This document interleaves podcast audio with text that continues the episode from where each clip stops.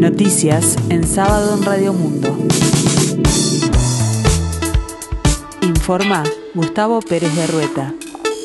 El tiempo se presenta fresco aquí en el sur y área metropolitana, cielo nuboso, parcialmente nublado, 22 grados la temperatura, 69% el índice de humedad, la máxima esperada para hoy 26 grados. Los expresidentes de la República, Julio María Sanguinetti y José Mujica, compartieron su visión sobre la prisión domiciliaria para mayores de 65 años. El exmandatario Frente Amplista se remontó a sus años de reclusión y puso sobre la mesa el dolor de las familias. En tanto, el líder colorado dio razones humanitarias y se refirió a la gente que asume el rol de la espada de la justicia cuando no tiene ninguna cuenta para cobrar. Sanguinetti y Mujica coincidieron en el cierre de cursos de la Escuela de Periodismo del Semanario Búsqueda. Sentados al lado, respondieron a las preguntas de los estudiantes y una de ellas refirió precisamente a la prisión domiciliaria que está a discusión a partir de la propuesta de Cabildo Abierto de otorgarla a reclusos mayores de 65 años en ciertos casos.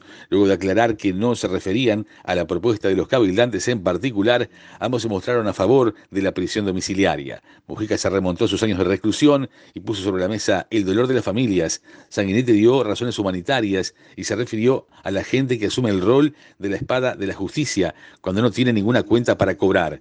Ante los estudiantes, el exmandatario Frente Amplista señaló, estoy seguro de que estoy afectando a gente porque cada persona es como el solcito de un sistema planetario, dijo, y tiene a una familia alrededor. Y me duele trasladar el dolor a gente que no tiene la responsabilidad. Esa es mi verdadera posición, por eso quería dejarla con nitidez. No es que yo esté de acuerdo con esto, es algo que yo veo genérico, aclaró.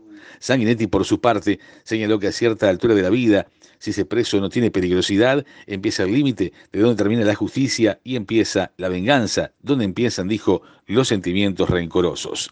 En los próximos días vamos a terminar de acordar con el laboratorio Pfizer cómo es la frecuencia y la entrega de las vacunas y las fechas, dijo el secretario de la Presidencia de la República, Álvaro Delgado, con relación a la vacunación contra el COVID-19 en la población entre 5 y 11 años luego que la Comisión Nacional Asesora de Vacunaciones recomendara al Ministerio de Salud Pública que habilite la inoculación para estos niños con dosis de Pfizer, el jerarca, en declaraciones recogidas por Radio Monte Carlo, agregó que la responsabilidad del gobierno es tener la disponibilidad de las vacunas para que aquel que lo quiera hacer, en este caso con consentimiento de los padres, lo pueda hacer.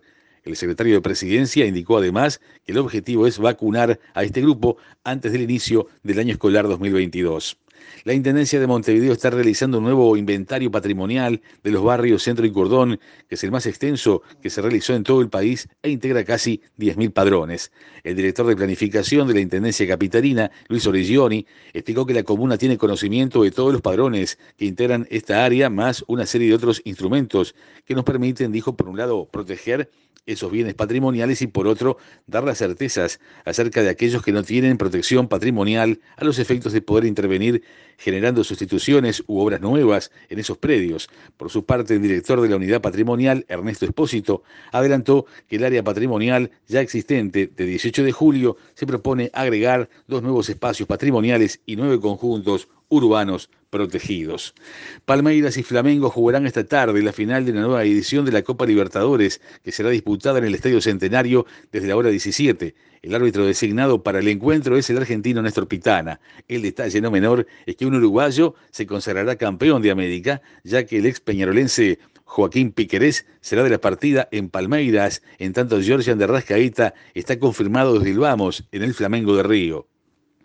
Tras realizarse el sorteo de repechaje europeo para el Mundial de Qatar 2022, está confirmado que Portugal o Italia se quedarán eliminados. Las dos superpotencias quedaron sorteadas en la misma llave, por lo que solo uno de los dos o ninguno podría clasificar al Mundial.